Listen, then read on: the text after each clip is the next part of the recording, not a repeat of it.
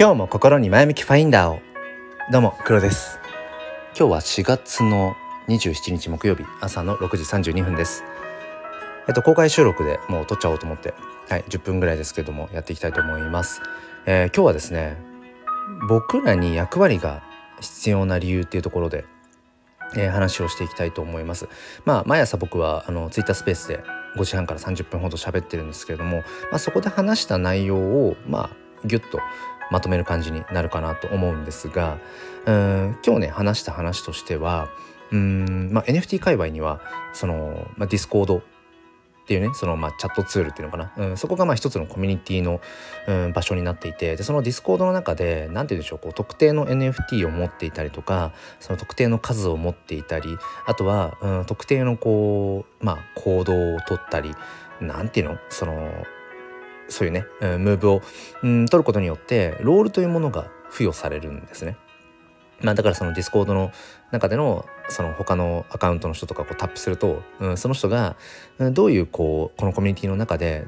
どういうなんかこう、うん、貢献というか行動をしてきたかみたいなことがそのロールを見ることによって付与されているロールによって結構こう分かるっていう部分があるんですね。例えば、うんまあ、モデレーター、まあ、モッドって言ったりしますけどそのディスコードの中で、いろいろとこうなんていうの管理していくような人、うん、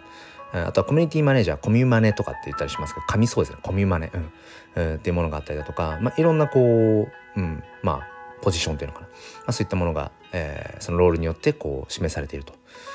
で,、あのー、で僕らなんでこのロールでいうものにその価値を感じるのかなってっていうところをね、まあ、深掘りしていったんですよね。で僕もうんやっぱりこのロールってやっぱり欲しいなって思うんですよ。うん、例えばあの昨日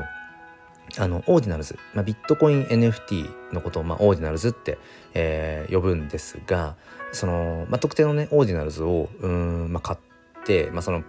ペペ、っていうオーディナルズの公式から出ているコレクションであのペペっていうものがあるんですがそれでまあ3種類、うん、あってその3種類1個ずつ、うん、買って昨日まあ3つなったんですね。数が3つになったんです。うん、でその3つ持ってるとそのハンターっていうえー、そのロールですね。ディスコードの中でロールがもらえるというのがあってそのペペというディスコードの中でね。で昨日あのペペが3つ になったから、えー、ロールちょうだいみたいな感じで。でハンターっていうそのロールがついたんですね。そのペペのディスコードの中で。うん、でやっぱりそれってすごく嬉しいというかもちろんそのロール目的にそのオーディナルズをね買ったわけではないんだけれどもでもあながちまあそのロールのためにっていうのが1ミリもないわけじゃないっていう、うん、結局これってどういう感情なんだろうなってことを、うん、思っていった時にこれやっぱりまあ、フィジカルのこのリアルなこう実生活の中でもそうだなと思ったんですが僕らってこういろんなコミュニティに属していますよね。一番ちっちゃいものだと、まあ、家族っていうものかもしれない。えー、そして例えばその自治体、うん、ですよね自分の住んでるその、うん、自治体 同じこと言ってるなそう町内会とかもそうかもしれない。うん例えば学校に通ってるとかだったら、まあ、学校っていうもの、まあ、クラス教室っていうのもそれもコミュニティですよね。うん、あとはそうですね、まあ、職場っていうのもコミュニティかもしれない。うんまあ、日本っていうものも一つ、まあ、大きいくくりで言うとコミュニティなのかもしれない。まあ、いろんなサイズ、うん、いろんなジャンルでそのコミュニティっていうものが僕らの日常に当たり前のようにあるわけですよね。うん、でまあその中で何て言うのかなやっぱりその認めてほしいわけですよ。うん、僕ら人間は結局その、えーとまあ、生理的欲求とかうん安全欲求とかうんと所得欲求とか、まあ、承認欲求とかうん自己実現欲求、うんまあ、いろんなこう欲求があるわけですよね。でそれって結局何かっていうとうん自分で自分を認めてあげるっていうことももちろんあるとは思うんだけど大抵がやっぱり他者から認められたうん、他者から評価されたっていうのが結局その自己有用感につながっているとは思うんですよね。うん、もちろんその、まあ、アドラー心理学でいうような、えー、自分の領域自己の領域と他者の領域を、まあ、決してこの混ぜこぜにしないこれ混ぜこぜにしちゃうから悩みになっていくんだと。なぜ自分はあの人にこれだけえー、しているのに、えー、向こうの人は答えてくれないんだろうとか自分の行動に対してなぜあの人は、えー、こういう反応をするんだろう、うん、みたいなそのもしくはこう自分がこういう行動をとったら周りはどういうふうに見るかなみたいなことをついつい感じてしまう考えてしまう。でそれがともすると、えー、悩みにつながっていってしまうんだけれどもあのー、基本的にはそこってアンコントロールなわけですよね。他者がどう思うか。自分の行動に自分の領域に対して他者がどういうふうに反応するかっていうのはそれは他人の領域なのでそこまで踏み込んでいってしまうからごちゃごちゃになっちゃう。悩みになってしまうと。うん、だからこれをまあ切り離していくことは必要なんだけれどもとはいえ僕らはやっぱり一人では生きていない、うんまあ、孤独を感じる時とかってねあるかもしれないんですよ。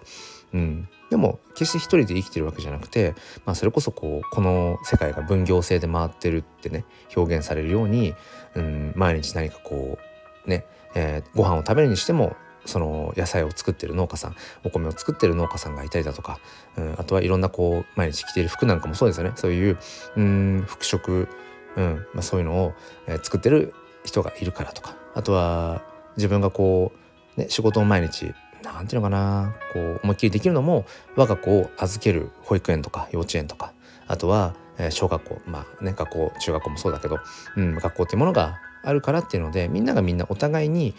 ある意味こう干渉しながら重なり合いながら何て言うのかなうんお互いがお互いをこう助け合いつつっていう、まあ、そういう関係なわけですよね。だから絶対に一人というふうに切り取ることはできなくて、うん、だからその中にはどうしたってやっぱり他者というものが必然的にその存在があると。まあ、だからこそそれがね日常の中でのいろんなストレスとか悩みってものを生んでしまうっていうのはあるんだけれどもそうあのその中で僕らはそういう居場所ってものを常に探していると。うん、だからまあそんなところを、えー、大事にしていきながらお娘が起きたな。ということで今日も一日始まりますね。はい、僕らはそんな感じでやっぱり役割が必要なんだと思います。うん、だからそれはえっ、ー、と親という役割かもしれない、うん、仕事としての役割かもしれない、うん、なんだろうな。なんかやっぱりそういうものがあることによって自分がここにいいんだいていいんだってことが明確になっていくっていうね、うん、なんかそういう意味で、えー、今日はその僕らに役割が必要な理由というのはやっぱり、うん、自分がそこに行っていいんだこのコミュニティその環境の中で、えー、こう生きていていいんだっていうことを、うん、やっぱりちゃんとこう自分自身を認めてあげるためにもそういうなんか役割ってものが必要なんじゃないかっていうお話をさせていただきました。ということで、えー、皆さん今日も良い一日をそして心に前向きファインダーをではまた。